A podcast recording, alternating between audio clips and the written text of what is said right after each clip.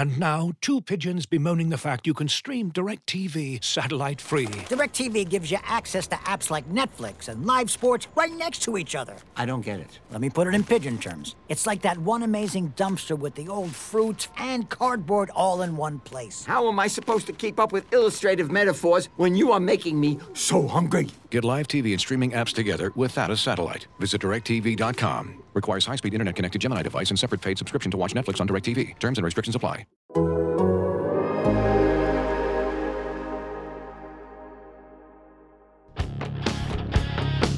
Welcome aboard the Athletic's Can't Wait Jets podcast, your nonstop shop for all things Jets with Tim McMaster, Zach Rosenblatt, and Marissa Dunn. Can't wait.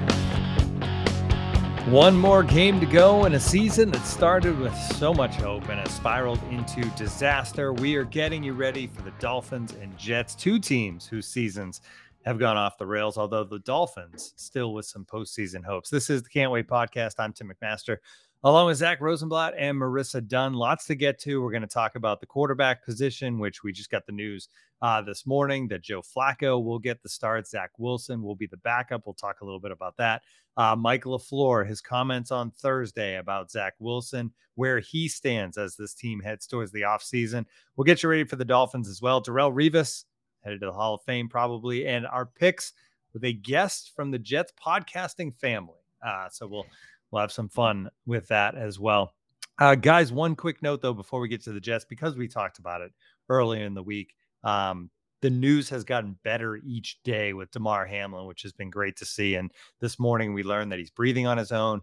He's talking to family members. After on Thursday, we found out he was writing to family members because he, he was still, you know, unable to talk with all the stuff in his throat. Um, but just on on a day where, from a Jets perspective, obviously it's kind of playing out the string um, good feel good news for the NFL, I think, right? Oh, absolutely. Yeah. Yeah. It's uh feel like, good news like, for everybody, I feel yeah, like. for everybody. You know, the yeah. country. It has yeah. gone. Actually, That's true. The story has gone like, beyond the NFL. I just yeah. I guess that Sean McDermott doing his press conference right now. I saw one of the reporters say that he can't stop smiling. So I'm sure there's That's it's awesome. been hard to come by. And I saw the photos of Josh Allen in practice yesterday, like smiling at the camera. Like I, am sure they had a couple of days that were pretty tough. But um yeah, when like like I mentioned, like I've been I've been like in the in the weeds, and I don't know the right word in in in like this kind of scenario where you don't know what's the you're waiting for the next positive news, and so yeah, it's a little tough. different in that, and it's a little different in that the whole nation is following it along. So, um, and he has a whole football team behind him, and it's cool that he was able to FaceTime with the team and all that stuff. But yeah, positive yeah. news. Uh, so it allows us to get back to talking about the disaster that is the New York Jets. yeah, let's let's get there. Um, you were just at the press conference, uh, Zach, with Robert Saleh announcing that it will indeed be Joe Flacco getting the start. Um, Zach Wilson will be the backup. We can get into Chris Streveler in a second, and why why not why not Strev? I think that should be a hashtag. Hashtag now. why, why, not Strev? Strev? uh, but here's the thing about this: like and he, Robert Saleh was asked why. He was actually asked that question. He said, and he said, Flacco gives us the best chance. Not, not by me. Not by me. Not by, which is the most amazing thing about that. not by you. But here's the thing: like that alone in a bubble, like fine. But then there's the other news that George Fant isn't going to play, Duane Brown isn't going to play, and Nate Herbig isn't going to play. With that news attached to it, I actually find it hard to believe that Joe Flacco gives them the best chance to win because we've seen how immobile he is and it's, I mean, it could get ugly. And we could see Zach Wilson at that rate. I, I don't know. So my my friend Joe, who we had on the pod, texted me after he saw my tweet about the offensive line being out, and he said, "This is elder abuse for for Joe."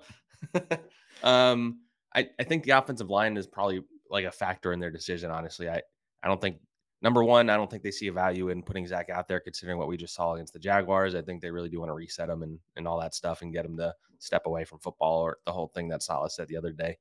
And I also think they don't want him to get killed out there. I mean, I, I don't know that they want Joe Flacco to get killed, but you know, there's a real possibility this is Joe Flacco's last ever start. I'm sure there's a part of them that is like doing this for Joe, who they really love in this building. So we started the season with Joe Flacco and we're ending it with Joe Flacco, which I don't think any of us could have uh, anticipated, but maybe we should anticipate weird stuff happening. But it is just like you just think about this QB carousel, and I asked Saleh about this, and he acknowledged that it's hard to, you know, get anything going when you are constantly changing. But you look like this depth chart. It started the season Joe Flacco, Mike White. Uh, Zach Wilson comes back. It's Zach Wilson, Joe Flacco. Uh, at a certain point, I forget which week they. I think it was after or before the first Patriots game. They go Mike White's number two. After the second Patriots game, they go Mike White's the starter. Joe Flacco's number two. Zach Wilson's number three. Then Mike White gets hurt, and it's Zach Wilson, Joe Flacco, Chris Streveler is in the mix, and then Zach Wilson comes back. I mean, then Mike White comes back, and uh, Zach Wilson is the third string, and Joe Joe Flacco is the backup, and Chris Streveler's still in there. And now we're back to Joe Flacco as a starter, and Zach Wilson's number two, and Chris Streveler probably get some. I would think he would get some run on Sunday in the Streveler package or the Taysom Hill package or whatever. But it's. I was talking to one of the reporters on on the walk in, uh, Dennis. Um, in the history of the NFL, I can't imagine any team has had success when they change quarterbacks, even like a few times throughout the season. Like doing the musical chairs thing just does not work. Like it doesn't even matter unless both guys are very good, which in that case you're probably just rolling with one anyway. Like it just does not work. Whether it's injuries or performance, like it, the way they did it this year is not a way to to have like a winning, um, constructive football team with a with a good offense. And you know we're gonna get into LaFleur stuff. I think it is important to consider the hand he was dealt you also have to consider his his his role in that hand being dealt as well. But like they, I mean, it's obvious, and we're going to say in a million times this offseason, they have to get the next quarterback. Saleh said we need to fix that this offseason. I think that's the closest they've come to admitting that they're going to add somebody, honestly, because um, they've been like staunchly like supporting Zach. But I quarterback's not going to fix everything, but it you just need stability. And, you know, I don't, I mean, you could argue, even again, I'm not going to get too in the weeds here, but, you know, a guy like Jimmy G has had injury issues. And so, like, so you have to think about, okay, if we bring him in, do we want to go through this again? Do we want to turn to Zach if he gets hurt? Like, there's a lot of factors going on, and a lot of people's jobs are in, hanging in the balance here going into next year if they get this wrong. Um, but uh, that's my biggest takeaway. I mean, look, on Sunday, Joe Flacco could take the lead for passing touchdowns. He's one behind Zach Wilson. Zach has six. Joe Flacco has five. Joe Flacco might end the season as the, the Jets' leading passing touchdown leader uh, from starting four games. like that, yeah. if that doesn't tell you, like you'd think that their record would be way worse if you consider all of that. So it's a it's a very weird, bad spot to be in right now, but it's it's the Jets, so weird. It's the old saying is if you have two quarterbacks, you have none, right? So if you have four quarterbacks, definitely. if you, you have four quarterbacks, you have one, Chris Streveler. um, we we didn't mention Mike White's side of this, which hmm. was mm. he he did get banged up right last weekend. Um, it kind of came out through the week. He had a bad practice Wednesday, was officially replaced as the first guy uh, in practice on Thursday. So, um, just a, it's just tough, right? Because like there was so much hope around this guy. And then, you know, obviously he was hurting in the Seahawks game and he played badly and he didn't use that as an excuse, but like he was hurting. Yeah. And you wondered if this was a guy who could at least be like an option heading into 2023. And for his season to end this way, like it just it just stinks as someone kind of watching this team. Yeah, you, you do feel you do feel for him. Um because you know again i know everybody says that everybody's harsh on zach but he's under contract for multiple years. He has a guaranteed salary all that stuff.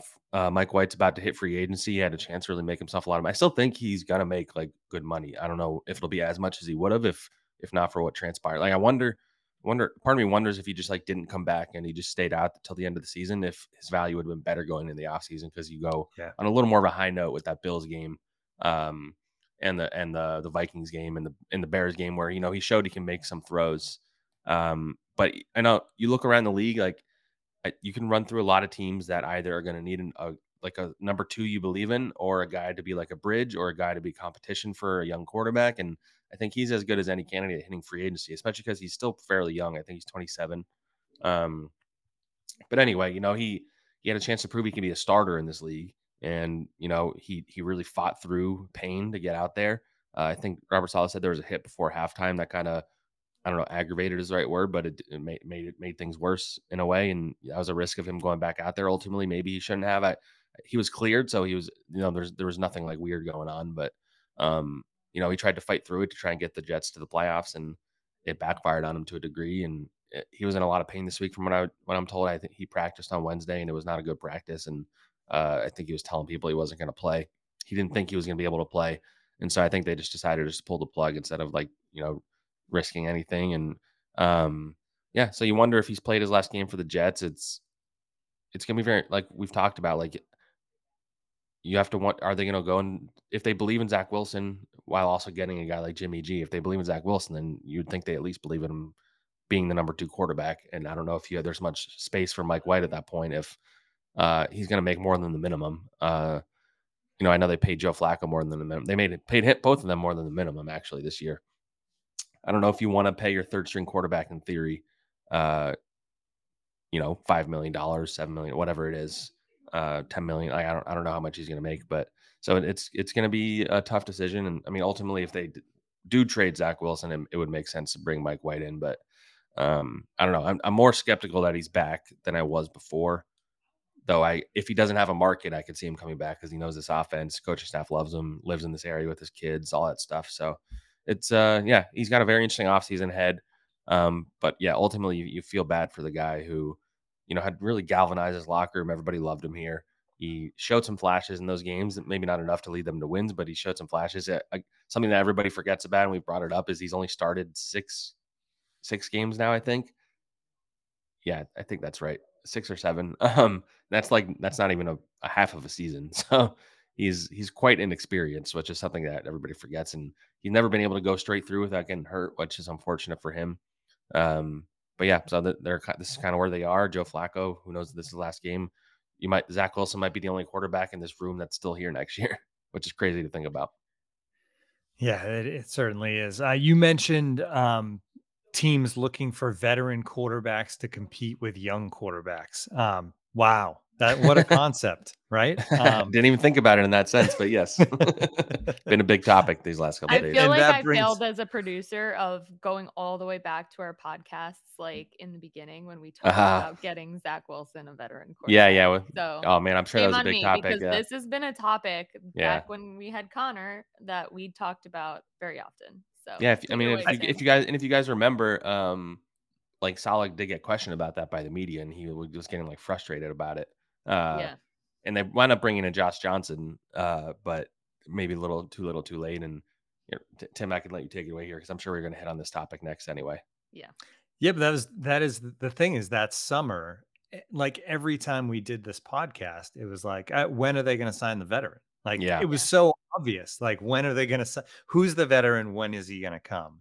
And it it just like we got to the beginning of training camp we got through OTAs, nothing. Got to the beginning of training camp. It was like, what? I think we asked the question, what are they doing? Like, you have yeah. a rookie quarterback.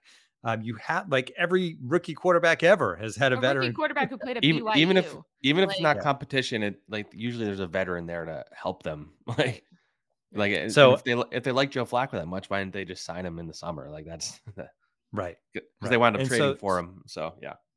So that brings us to uh, to Mike LaFleur's comments yeah. on Thursday, where he basically admitted to that that they handled things poorly with Zach Wilson, and he probably should have sat and learned from a veteran quarterback in his rookie season. Um, he said in hindsight, which kind of like that that word alarms went off for me because I was like, I don't think this is in in hindsight. Like everybody yeah, saw yeah. this in the moment. It, yeah. It's not like we're looking back on it and oh now we can see. Like no, we knew then, um, and it it just didn't work out obviously. And now we've kind of seen who knows, right? Like Zach Wilson could have sat for eight games and watched a veteran and still be what he is right now. We we don't know that. Yeah, um, yeah. But it would be nice to have an idea. It would have been nice to find out. Yeah, um, it, it was interesting because that Saleh's kind of avoided admitting that mistake, uh, and and Lafleur wasn't even the thing is Lafleur wasn't even asked directly about it. Connor asked him a question, kind of just like about how like maybe sometimes it's good for a quarterback to sit and learn or whatever, and then he started he started getting into Jordan Love uh, and how he's been sitting for the Packers because he obviously talks to his brother a lot.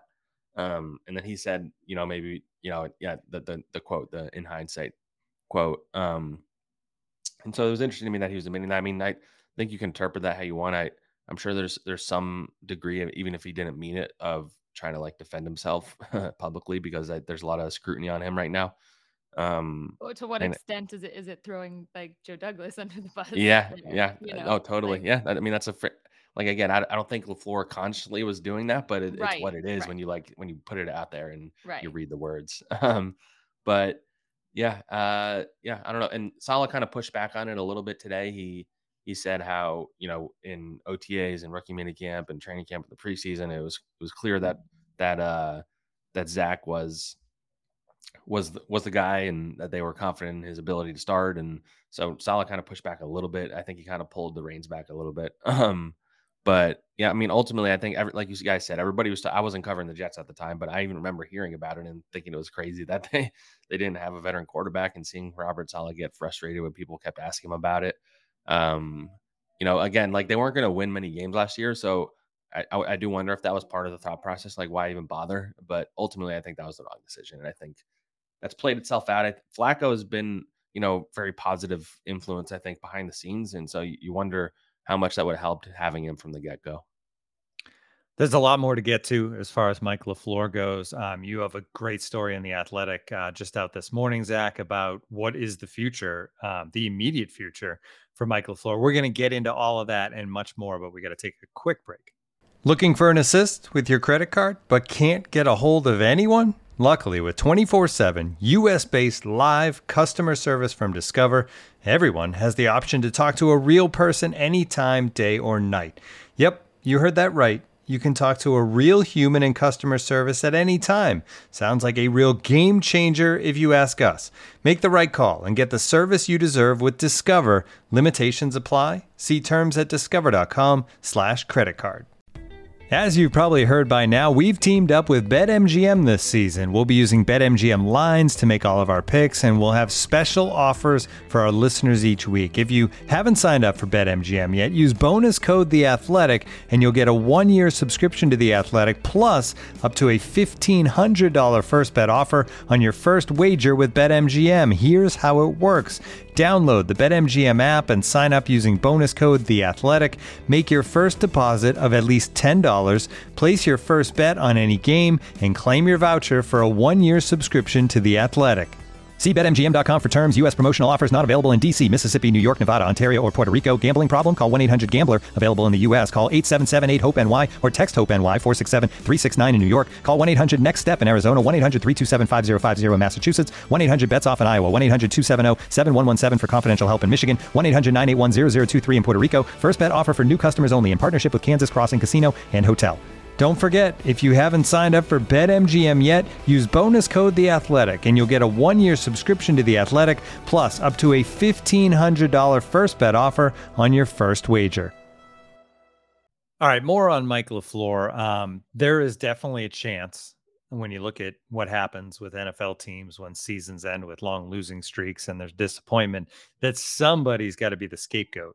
Um, sometimes it's a player, but but Zach, oftentimes it's a coach. And if that is the case with the Jets, if it is decided from above and Woody Johnson that somebody's got to take the fall here, it kind of has to be Mike LaFleur, right? So like that's what your story's about is uh, Robert Saleh is obviously going to fight that that doesn't happen and he can and roll it back. But there's no other clear person on this coaching staff that you would let go in the blame game. Yeah, well, I I, I think I think they're trying to without sa- saying without saying is that they're trying to make Zach Wilson the scapegoat while still like keeping him around, kind of thing. Like I think they're trying to have it both ways a little bit, and and it's hard to argue like that.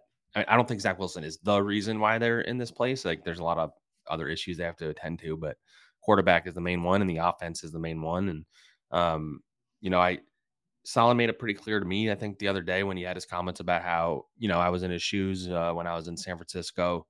Um, after Saleh's second year in San Francisco as the DC, they were four and twelve. Fans were calling for his head. Kyle Shanahan came out, staunchly supported him, brought him back, went to the Super Bowl in 2019, uh, and he was hired by the Jets two years later. I, and so Saleh, it felt like Saleh's messages and and Mike LaFleur's messages were directed towards Woody because I think you know, he, he wouldn't. He's not the first owner to like who's involved with their team and who's you know antsy. And you know, the Jets haven't made the playoffs in 12 years, and everybody's talking about how bad the offense is. Uh, radio, sports radio in the area and and uh, the fans on Twitter are all talking about how they want LaFleur fired. And I, I, think Woody is well aware of how the fans feel about certain things. I don't know if that's going to like influence how he approaches this, but I I, I think it.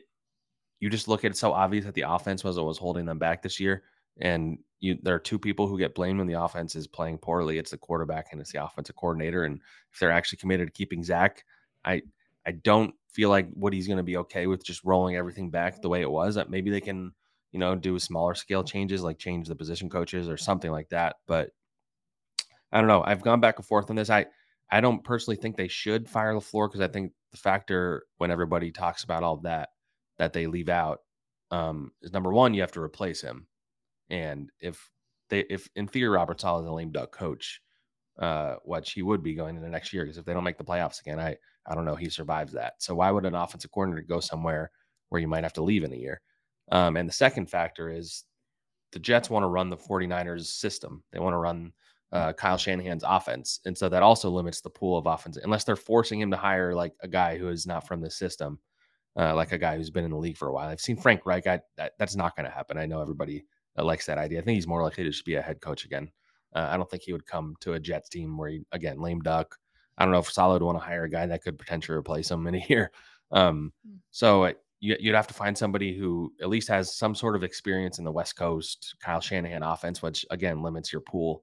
Uh, and so ultimately, you're not going to get anybody better than uh, Lafleur. Um, you know, I I know there are very opinions on on, on him as an offensive coordinator. He, he he is young and he is inexperienced. I think to a degree, he might have been learning on the job. Uh, I think yep. he has shown flashes of being a very inventive play caller, and I know his play design and stuff like that. I, I do question some of his decisions and his reliance on a guy like Braxton Berrios and how they get away from the run sometimes. Like, there's a lot of things you can criticize him for, for sure. I think somebody deserves, like, Zach Wilson's not the only one that deserves blame for not developing. The person that who's supposed to develop him also does deserve blame from that. I, a lot of people bring up which he took some too yeah. on Thursday, right? Yeah, he yeah. Spoke to that. He he has been pretty good about like putting the pointing the finger at himself. Um, a thing that everybody brings up is the Greg Knapp factor, which I think you know I think that's fair as well. You know, they they wanted him to kind of be the veteran voice in the room for for Lafleur, and then he passes away uh, tragically, and they bring in John Beck and they bring in Matt Cavanaugh, and this year they didn't really bring in any veterans. They just decided to roll with who they have with Lafleur and Calabrese. Uh, whether that was the right decision, I, I don't know if you can quantify that. Like, I don't know if you know having a veteran coach. I don't know if having Gary Kubiak in the building, like maybe that doesn't really change the problems Zach has with his footwork. Like, I, I don't know. Um, so I, I don't think it's as simple as like what you change one thing and then everything's fixed. I, I think this is a this is a situation where no matter who's the offensive coordinator, if the quarterback they have next year is not ready to, number one, if the quarterback they have next year isn't good enough, everybody's getting fired. And if the quarterback they have is good enough and they still don't make the playoffs, I don't know if everybody's getting fired. So um, ultimately, I don't I don't see the benefit of firing him. I, I understand the argument and every you know when things are bad, you want you want change, and then in theory, when you change something, it's going to be better because it can't be any worse. But you know, I covered the Giants when um, they had a terrible offense in 2020, and uh, everybody's like, it can't get any worse than this. They brought back Jason Garrett. It got worse. They fired Jason Garrett, brought in Freddie Kitchens to be the interim guy, and Joe Judge also was calling plays, uh, which, as you can see with the Patriots, is still a disaster. But anyway, it did not get better. It got worse. So it can get worse. I think some continuity wouldn't be the worst thing.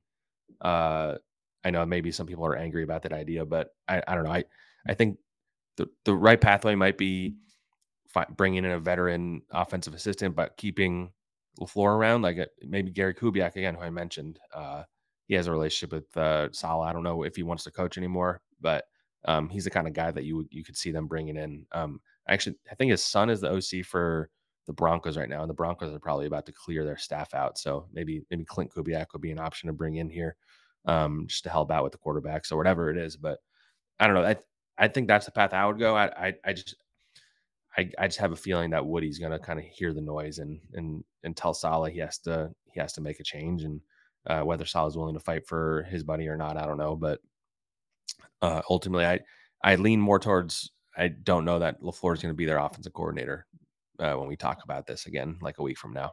So it's it's it's weird that's gotten to this point because we've talked about there's a point this season where you and I uh, brought up about how like maybe he's a uh, head coaching candidate. He was like on that list uh, the NFL Network had, and um, just the Jets and the NFL things change so fast, and it, and it's crazy.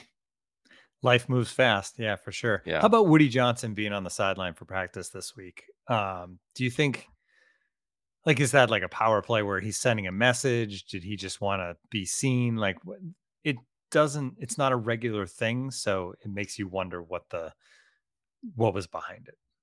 Yeah, I'm, I'm trying not to read too much into it, but I mean the optics of it are It's hard obvious, not to like, though, right? Yeah, like that's the thing. Like there, there are optics there. I, I don't know what he's going to see when he's standing out there in the practice field, but um, I, I think he knows it when he's out there. We're all going to point it out. So the reality is, I haven't. I asked another reporter. I'm like, yeah, we haven't seen him out here in a while, right? Because I, he he would come out during training camp a bunch. I don't remember seeing him much in the regular season. I could be wrong. uh, You know, I've missed some practices, but um, yeah, I mean, they're, they're what's going to happen at the end of the season is what happens for most teams is the head coach is going to have to sit down with the owner and especially when you're a team that didn't make the playoffs you have to explain what happened you have to explain what the plan is going forward uh, and you have to say how things are going to get better and Woody might strongly suggest that they make some changes I don't know um, but if I was predicting that's what I would predict is that he's going to say something needs to change and um, maybe he says that has to be the offensive coordinator maybe he doesn't I don't know but it Woody is the X factor here for the for the Jets offseason for sure. Usually when Woody's the X factor, it, it's not necessarily a good thing, right? There, there's some big reactions, overblown reactions, which is interesting also because of what Saleh said this week about like taking a step back and not reacting to the outside narrative and being smart. It was like he was speaking Yeah, directly totally. to his Yeah. owner when he was saying that stuff. It is always amazing Um, when they when they do that. Yeah. Uh, all right. Um, let's get let's bring in our guest uh, early. Yeah. Our picks guest, Will Parkinson, is joining us. Of course, the guy who who has has his own podcast. Uh, Will, thank you so much for coming on, man. Thanks for having me, guys. No, uh, no Jets news today, right? Nothing Uh, happened. no, Anything nothing to talk exciting? about. You you know Oh, how this goes, mess. Will. Like if you if you wait twelve hours before you record your podcast, you have to redo the rundown because Yeah, things will change with the New York Jets for sure.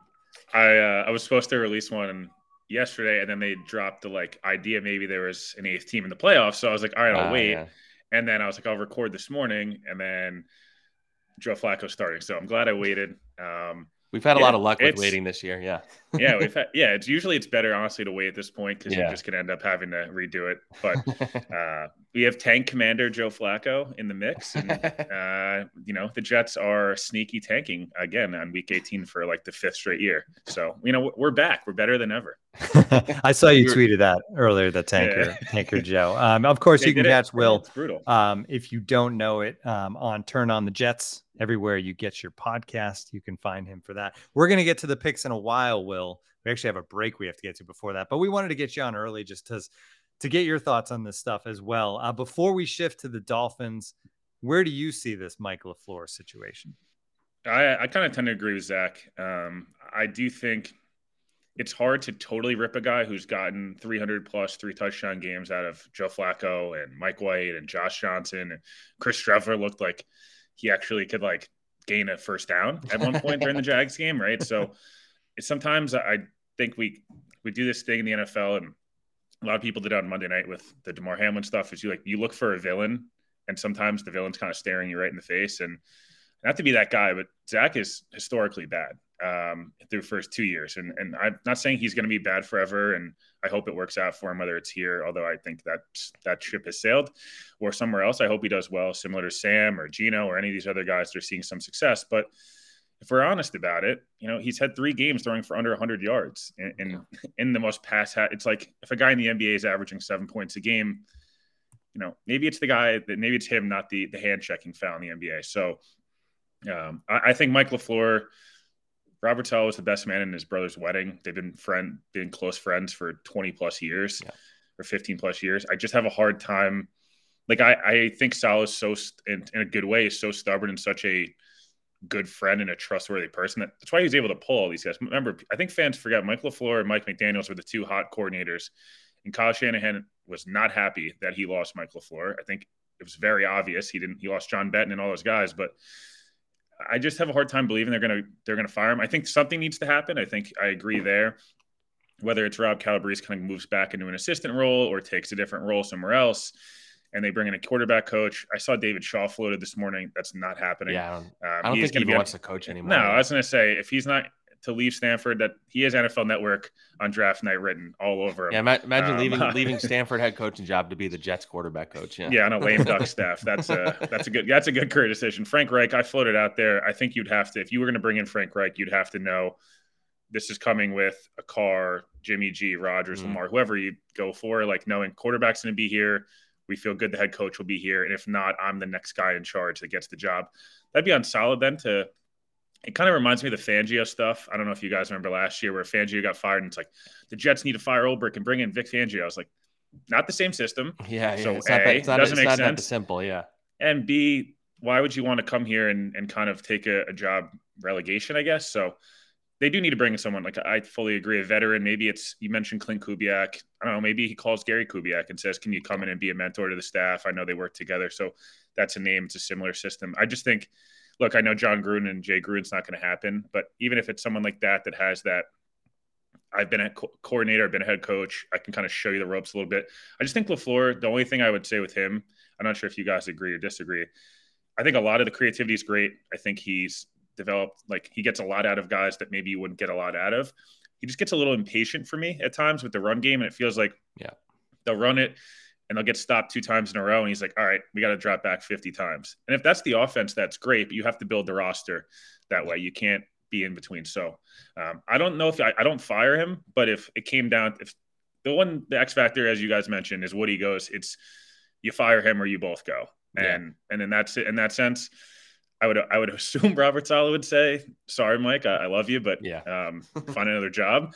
But I don't know. Maybe he's he's stubborn enough. I just and by the way, I just I know people keep asking about head coach. I get this all the time. I'm sure you guys feel Sean Payton and Harbaugh are not happening. So I, I'm not sure they're not trading a top ten pick for Sean Payton. That's just not maybe happen. Harbaugh So, will be their yeah. offensive coordinator. I'll just uh, Yeah, he'll be the Q, he'll be the QB coach. They'll bring in Mike Tomlin to be the DC. All-star Chuck staff. Noll, Chuck Noll and uh, Bill Walsh will come back and, uh, and be on the staff. Not going to happen, guys. Unfortunately, Yeah. I'm sorry. Yeah, no, you I, use I the agree. word um, impatient, and I and I think sometimes he also overthinks things. Like he'll go in, Mm-hmm. you'll you'll see on paper, and it looks clear what the game plan should be, and he's almost too cute about certain things, which is probably Yeah. trying to live up to being an offensive genius, right? Like sometimes, and I feel like I feel like those things are fixable. Um, you take a step back, you have an off season, you regroup. So I agree with both of you guys that I, I don't think he should be gone. I think he should be back. Uh, Ulbrich, you mentioned, and look, the defense was great this year. They stuck with him, and and Yeah, the defense was really yeah. good. Um, so He's another guy that got impatient a year ago too, and I think early in the year. Sorry, he just like he would get impatient and they wouldn't get pressure the first two or three drives. He'd start blitzing guys, Mm. And they got crushed in man coverage. That was the only. If you look at every DVOA stat, every EPA per play thing, like the only time they're bad is when they blitz, and they stopped blitzing after week three. Quinn Williams blew up, and hmm. you know they had the worst game of the year the last two weeks, and they gave up twenty and twenty three Yeah, points. yeah. Like it's you know, so I'm not saying the defense is perfect, but again, Ulbrich learned. And by the way, I think everyone knows this. That keeps saying Robert Saleh is involved in the defense. So if everyone can stop asking me for Robert Saleh to call plays, he's on the headset too. I promise you. If Oh, yeah, Ulbrich was yeah. like engage eight every play, I, I don't think that uh, Robert Saleh would okay. But another uh, for another time. Do you think All right. like once we know the coordinator, I just curious your guys' take. Like we're gonna know what they're gonna do at quarterback. Do you think like this is gonna be a huge telltale sign? Like the week after the That's good season, question. if LaFleur's gone, do you think like okay, they're gonna be aggressive and go get one of these quarterbacks? Because it could be a system change, right? Like Right. we'll get Yeah, that'll Again, that will tell a lot. Yeah, yeah. I, I I don't I think Saleh's pretty committed to the system that he runs though. So um and, and that's why Jimmy G is like such an obvious fit, maybe almost too obvious to the Mhm. point where like I think we're all so focused on that. I don't see I per I don't know how Will feels about Derek Carr. I, I'm not as huge on him as an option for them. He, he obviously would be like the best Jets quarterback in a very long time, but And then on behalf of the chat, I guess I have to ask about Lamar because Lamar. I mean, I, obviously that's the dream one, and I, I I do absolutely think there's weird stuff going on there, and Yeah. that Joe Douglas, if he's available, Joe Douglas is going to call and he's going to try to get him. I, whether that would be successful, I, I still ultimately think he stays on the Ravens. You just can't. If you have a guy of that caliber, you do not get rid of him, no matter if he hates you or not. Like he could hold out, I guess. Tyler Huntley's a fourth, uh, yeah. fourth alternate Pro Bowler in Tyler Oh Huntley, though, right? yeah. So uh, there's weird stuff with Lamar for like the last 12 months. There was Yeah. stuff with the vaccine stuff. Then there was stuff he was out of shape. Then he came back in shape, but then he was hurt. There's just weird. And then they, I don't know if you guys remember like when Bucky Brooks floated and and obviously he's well plugged in the league. Floated like the Ravens were going to take a quarterback in round one a year ago, and everyone's like, "What are you talking about? They have Lamar," and it was like, he was like, "Yeah, well, maybe they just think that every five years they can cycle through quarterbacks." There's weird stuff there, and if I'm the Jets, you mentioned like, I think people love to say like the Jets don't do enough of like star hunting, but like Oh, they do. last yeah. year, last year, like they tried to sign Chandler Jones. He said, "I'm going to Vegas." Like and they didn't, tried and to didn't sign have a great they year either. Yeah, yeah, that they might probably dodged a bullet. Look at Tyreek Hill. know, people. um, yeah, Tyreek Hill. Like every player in the team's texting Tyreek Hill to come to New York. Doesn't it didn't work, right? They tried for AJ Brown. They called on Deebo. They like this isn't as if like Devontae, yeah.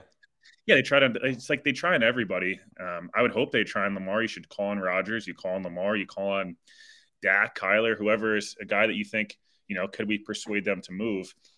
And- you mentioned, I think, yeah, he's stuck on that system. But if you weren't to go Derek Carr, maybe he doesn't necessarily fit the exact same thing as Jimmy Yeah. G, as you mentioned. Yeah, I think they'd be willing to adjust. And and another thing to think about with uh the not star hunting thing, like if they had traded a bunch of their picks, then they might not have ended up with either Sauce, Garrett Wilson, or Breece Hall this last draft. Like I, I know Yeah. you- maybe you take that for a Tyreek Hill, but um, that is something to think about. But yeah, I, I if if someone like Lamar is available, if someone like Aaron Rodgers says he's willing to come to the Jets or something like that, like they're, they're Tom Brady? export- Tom Brady. I- I would rather not cover Aaron Rodgers personally, but Mhm. um, yeah, that's another topic. but yeah, so I don't know. It's it is going to be fascinating to see how this all ties together. Like Marissa was asking, how who the offensive coordinator is, whether I don't know if even if they hire someone to try to appeal to like one of these guys coming in, which uh, that doesn't Right. always work out. Like, as you saw with the Broncos, that kind of Yeah. really backfired. I was just gonna Um, say, Yeah. definitely don't do Um, that. yeah, please. like but so it's gonna i think you'll be able to tell to a degree like what they're thinking based on what happens here um ultimately i think you know if everybody in this building believes they're a quarterback away which i think they are and i think LaFleur probably believes that we'll find out how good of an offensive coordinator is when he has the quarterback like he can we can talk about that all we want but if they go get a quarterback and he still has the same problems with like getting too cute or whatever then it's clear that he was the problem but if if you, if you bring a good quarterback in there and then things calm down a bit then you know that that was the issue from the beginning Yeah, you mentioned Derek Carr. I, I'm lukewarm on Derek Carr. I think the Jets are more interested, going to be more interested in Carr than he is in the Jets. Um, I just think he's mentioned like six times. His brother has floated out there on TV. He wants a stable head coach, stable ownership, like everything kind of in place. And I'm not saying the Jets don't have that, but right now, like you can make the argument Saleh's going to be in a make or break a year next year. And what if Carr gets hurt for six games and he's on his 15th head coach in in nine years? I just don't. I don't know if he wants to be on the West Coast. Like, there's a lot of different, you know, obviously went to Fresno, he's playing in Vegas and Oakland. So, like, does that stuff matter? I don't care about the cold weather numbers because he was 0 7. And it's not just, if you go by quarterback wins, it's tough to be like, you know, Mac Jones has good numbers in the cold. Doesn't mean he's actually good in the cold. Well, yeah, and, right? and I and I also think with that, um, he's spending most of his year in warm weather, and then he's going to cold weather. Like I think it's probably a little different than if, Time he's, if he's here all year and he's like his body's used to it. I don't know. I, I get everybody's looking at. I think the more concerning thing is that he holds on to the ball a lot, and he's a little bit afraid of getting hit. Is kind of like the narrative around him, and that if the Jets are still having a revamped offensive line, that's a problem. Yeah, it's not. That's not ideal. The other thing you guys mentioned, like the quarterback away. I know everyone likes to point to all these other holes. I'm a big like war guy. I, I love baseball, so like I kind of the Jets had negative quarterback war this year. Like their roster is better without a quarterback even existing on the roster. Like they, I think they had like a 4.27 war or something. The Chiefs are at eight or nine because of Mahomes. The Jets without a quarterback literally had a less valuable team. I mean, with a quarterback had a less valuable team. So they had the most valuable defense in the league. They had value on offense. It's just they need to fix offensive line and quarterback. And it's, you know, that's been the conversation now for at least seven years. It's been really the conversation for a decade of just can we get some stability at tackle? Can we get some stability at quarterback? I don't think anyone's asking for them to have an MVP level quarterback either. I think that's what is frustrating. I think everyone's asking, can we get 15 starts out of a guy that throws more than 10 touchdowns? Like they haven't had a guy throw for 10 touchdowns in three years. That's insane. Crazy. It's awful. I don't know. It's I don't know. All right. Um, before we take a quick break, uh, we don't need to get into this Dolphins game. Um, I think this conversation about LaFleur has been much more interesting, but I will just to touch on the Dolphins game from each of you guys. Why should people watch week 18 for the Jets? Like, what's the thing that should get you to turn on the TV and watch? And please don't say Joe Flacco. Well, I was, I was, I thought, I think the answer is obvious. It's Chris Streveler. I think he's Well, right. That would have been like if Yeah. they Yeah, had but- started so Chris isn't he out of Streveler. elevations? No, I think he has one more. I think you get three. Oh, he Yeah, has had had three. three. So I guess they he could has just had sign. three because he so I had guess the they could week just that they elevated him and didn't play him. Yeah, they could just sign him to the active roster for Yeah. Sunday if they really had For to, one kind week, of thing. yeah. Yeah. Yeah, Although he- they're you they're know very sh- although they're Yeah. short on offensive linemen, so maybe not actually. Yeah, but He could play. He of could them play might tackle, have. right? Yeah, He, may play ta- he he might could have probably to, play yeah. tackle. I I think Garrett Wilson's kind of the answer, right? It's Mm, like yeah. he's the one guy that feels like Sauce has rookie of the year locked up. It feels like Garrett Wilson's kind of in a mono mono batter with Kenneth Walker, and obviously, Good point. I, I really truly believe Joe Flacco is going to throw it 80 times. Like I think yeah, yeah, yeah. LaFleur gets pass happy anyways, and like he threw it 50 times a game when they were trying to win. I just feel like feed Garrett Wilson a million targets and Elijah Moore. And I also just think the rookies, like I'd love to see Jeremy Ruckert get some reps. I'd love to see Jermaine Johnson play 70% of the reps. Like we know what Carl Lawson is, we know what John Franklin Myers is. We damn sure know what Vinny Curry is. Like, can we like just give Jermaine Johnson and Bryce Huff 60% of the reps Yeah. and say, you know, let's you know let's get you some meaningful reps going forward the huff thing's a little weird but that's a whole nother discussion that we can tackle and, and you guys can tackle in the offseason why he keeps he'll play less and less against games and when he plays less they lose uh, but yeah i think garrett wilson's the answer just try to get him rookie of the year and you know have the first time in franchise history they got both All right, let's take another break. We'll be back with a little, we'll touch mm. on the Hall of Fame and then get into our picks.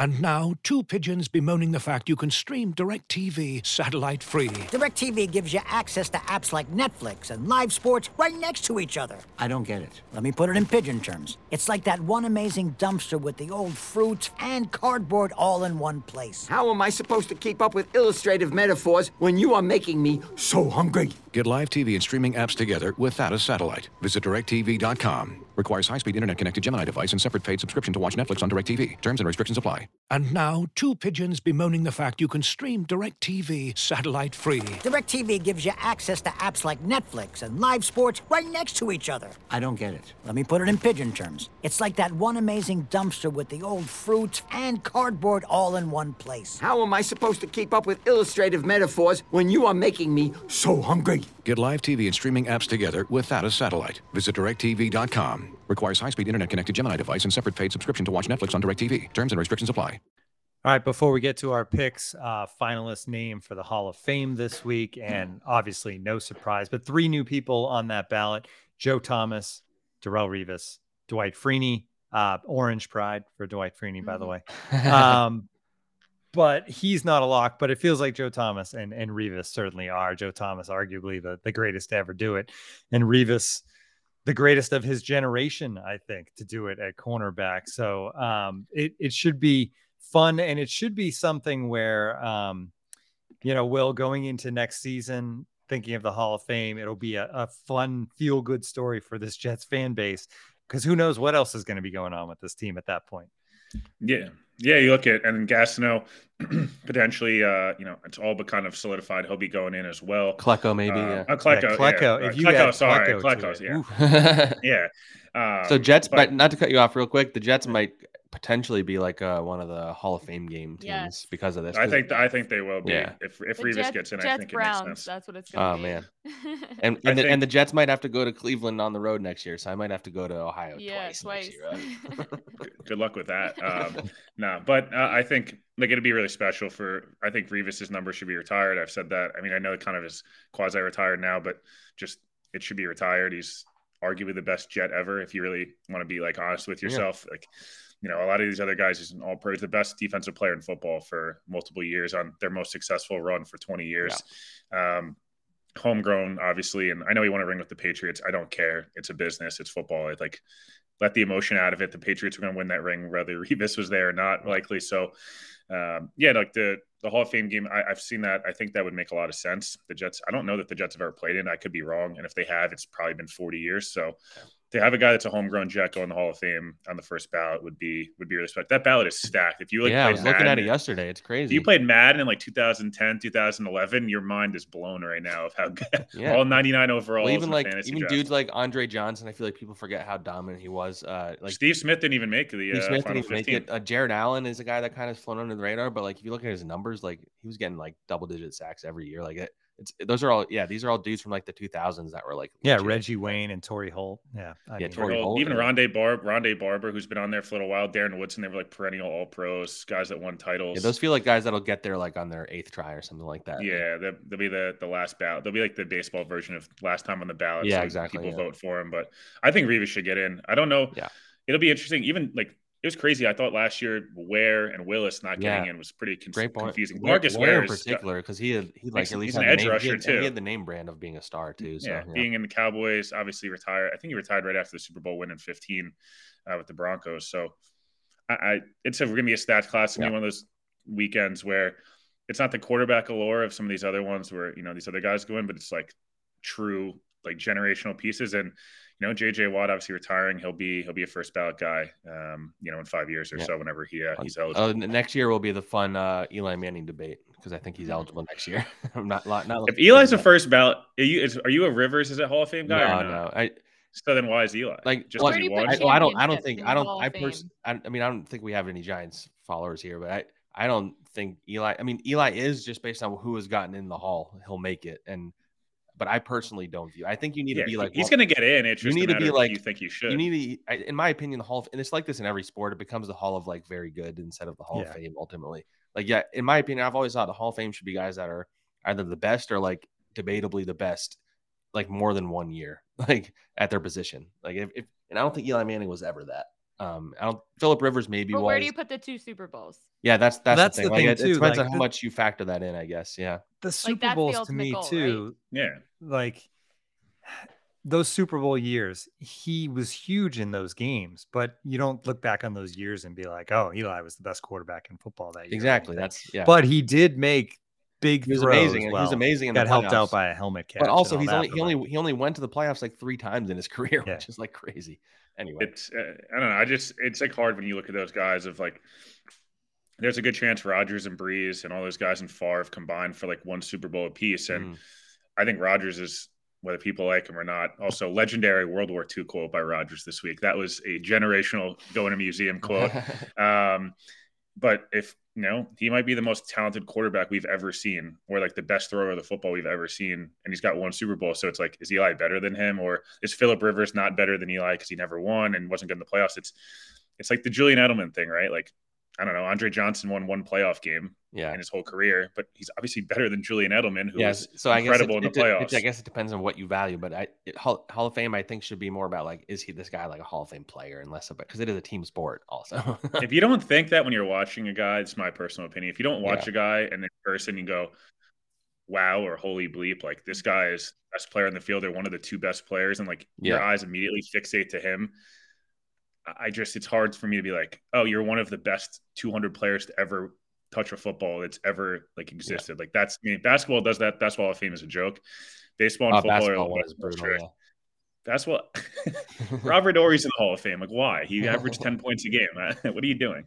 All right, All should we right. get the picks? Um, yeah, with that, let's get on to the picks and let's take a look at the standings because Zach pulling into the lead um, and looking good. I was I was a point away that Patriots game, a point away, Zach, of being one game behind. We got the wrong here. picture for Rohan. Uh, yeah, I, know, I was gonna throw. I was gonna throw. sorry, Rohan. I think I think Rohan's in here right now. So Yeah. sorry, Rohan. Yeah. Our graphics I thought I department threw up the screwing that wrong one. up. one. Yeah. Yeah, I I do the graphics, so um, I forgot to switch out the picture, but I got the handle right. So Yes. um, but yeah, tough week. Obviously, 0 and 2 for the listeners. Um, that Bills game now, I guess, becomes a push because they're not going to make it up. Um, but this is where we're at. Zach, 23 and 25 in the lead. We are just bad. It's just a bad year. It's picks. literally like every week I only get one. I really think Yeah. I'm setting a record for. You are I think that's consistent. more impressive. we should go back and look. We should go back and look at how many weeks you only had one. I literally think it's been every Yeah. week.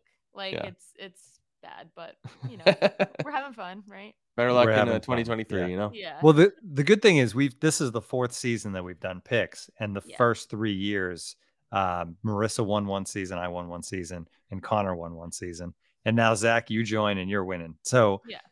Just you know fair. we we spread the love. Yeah. Um, with that, the the leader goes first, Zach. So you're up.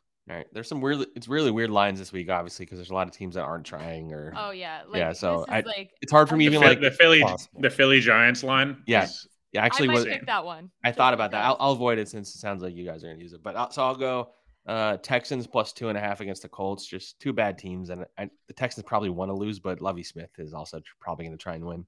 Um, I'm gonna go. I'm gonna go Jets plus three against the Dolphins because it's just the Jets ruining their draft pick in the last week is kind of tradition. I feel like so. Um, and then I'll go. Who are the Steel? I wrote down Steelers minus They're two against the the Browns. Steelers. They're Okay, the the Brown- oh, yeah. yeah. So Steelers minus two against the Browns. Steelers are have a chance at the playoffs still, so they're gonna really try hard that game.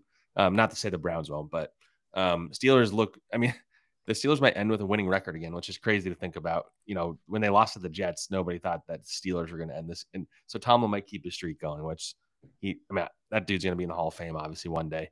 But uh, it's it's honestly, I feel like it's underappreciated the, what he's done because you see the Jets not getting winning records most years, and I think Yeah.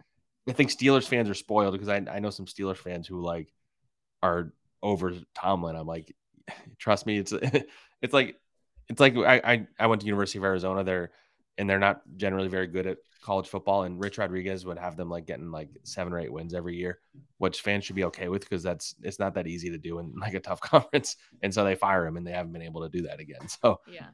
Tomlin, anyway, sorry, just went on a little rant, but Tomlin I made like that that that is going to be one of the best like stats ever for a coach. I, it blows my mind. Mm-hmm. All right, Will, you're next. All right, I'm gonna go. I'm gonna start with uh, with Green Bay minus four and a half or whatever it is. Um, they're rolling right now.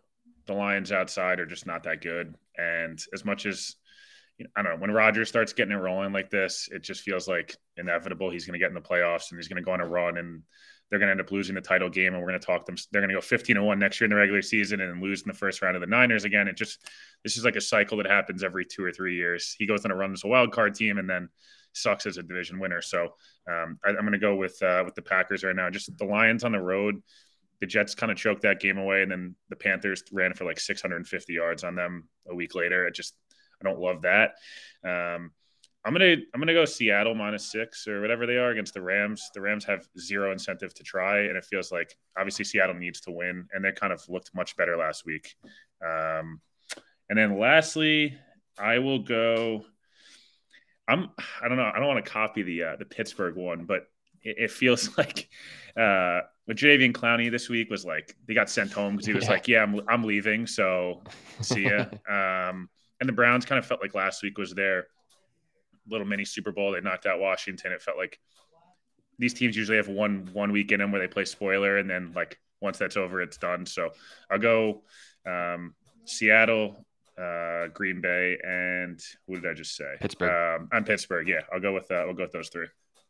All right, I'm gonna. Uh, I agree with you on the Packers. I'm gonna take that one too. Pack minus four and a half. Um, I'm gonna take the Bills minus seven at home against the Patriots. I just think the emotional level Yeah. In that say that. I thought about stadium, that- the fact that that they're one, at yeah. home, yeah, it's just gonna be. I mean, maybe it's too much. That happens sometimes, right? When guys are so fired up leading up to a kickoff that you know you hit a wall in the second half. I don't know, but I'm going to take the the Bills for for that win, and then we'll see what happens with the Jets game and who gets in the playoffs. But and then third one, I'm going to go uh, Chiefs minus nine and a half at the Raiders. I just feel like the uh, the Chiefs are going to put the exclamation point on that one and and crush a Raiders team that is playing out the string as well. Marissa.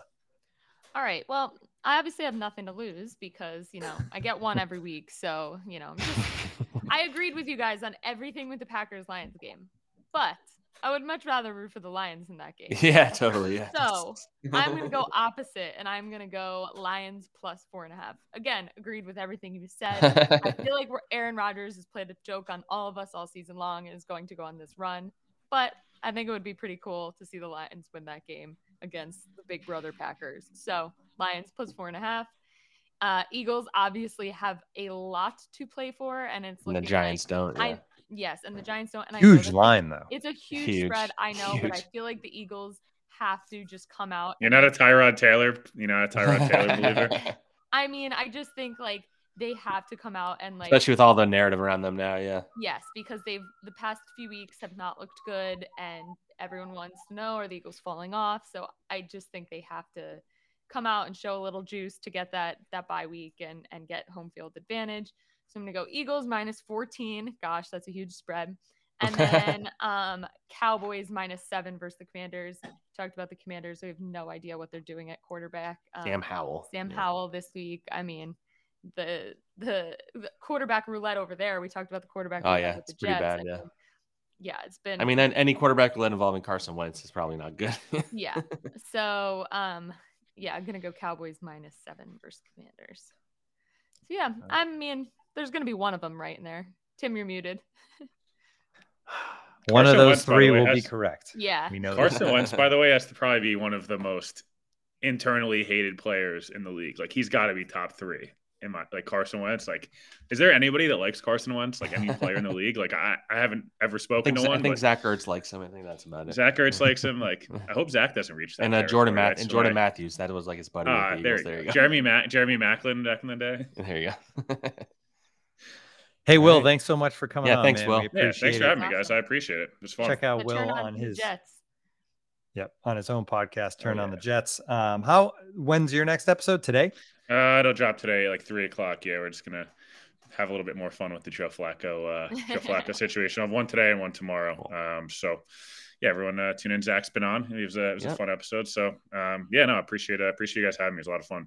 Cool. And you want to join the Athletic? You can do that for two dollars a month for twelve months. That's still right, right, Marissa? Yep. Gotta All right, double go to check, yeah. theathletic.com slash can't wait. We will be back with two more episodes next week to kind of wrap up the season before we slow things down a little bit. Two great guests coming up Yes. next week. I will I will leave it at that. That's the professional tease. We'll talk to everybody after week 18.